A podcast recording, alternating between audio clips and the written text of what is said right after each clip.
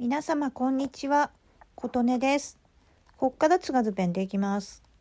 えー今日は3月10日水曜日の昼です。それで私朝にですね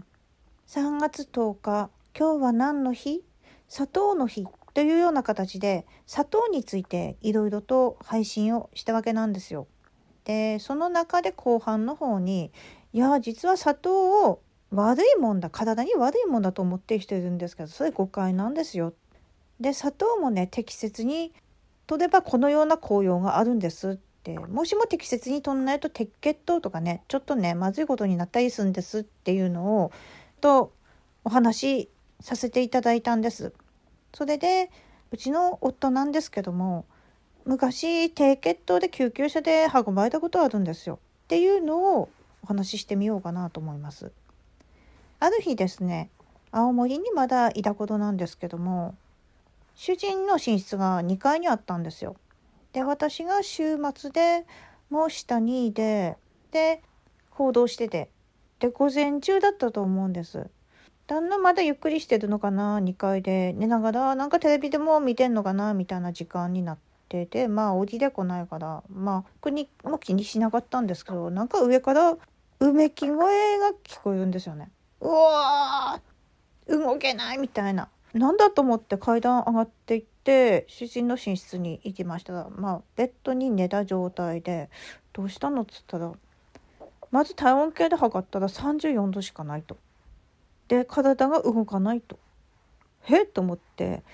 顔を覗き込んだら目の瞳孔が全部開いちゃってるんですよ。えちょっと待ってってこれって瞳孔開くっておかしい状態だよねってあ私の手に負えないってことでまっすぐ救急車呼んだわけなんです。救急車で公立病院に連れてってもらいましてでその後点滴やってもらいました。で何だべ何だべって心配じゃないですか。大丈夫なんだか命に別状ないんだかって思いましてほんで結果ですね低血糖状態ですっていうことでちょっと糖分があの補給的な点滴をやっていただきそれでまあ割と数時間で回復して普通に無事病院から帰ることできたんですけども。でなんでそういう状態になったのさっていう話聞きましたらまあ健康診断が職場の方が近かったのでそれが近づいたらちょっとしばらくダイエットして体重を落とそうとしていた。まあそれは毎年のことなんだからあんだよね。そういう時期だよねって聞いたら。最近食事はざるそばばっかり食ってたと。で米的な炭水化物が全然取ってないで。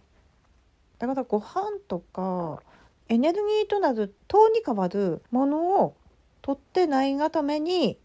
低血糖の状態に体がなってしまってでさらに悪いことに夫はその数年前に膵臓を悪くして入院してたんです。だから膵臓ってなんかそのインシュリン？なんだっけその糖をなんとかするエネルギーが動脳のするすごく重要な臓器みたいなんですけどもそれが悪い人が悪い状態にさらになってしまったっていう状態らしくて。そんで結果的にそういう状態になったと。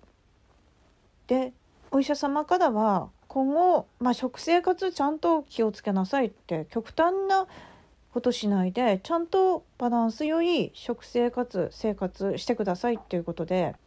でもあのもしも、まあ、元がちょっとその膵臓が、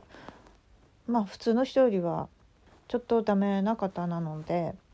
だから今後こういう状態になったら例えばちょっと甘い缶コーヒー飲むとかスティックシュガー持ってて口の中に入れて糖分補給するとかそんな風に対処してくださいって言われて帰ったんですよ。いや怖かったですね。とはいえ私は夫ばかりを責めれる状態じゃない経験も自分もしてたんですよ。さらにその数年前に私も健康診断の前にダイエットってことでグレープフルーツダイエット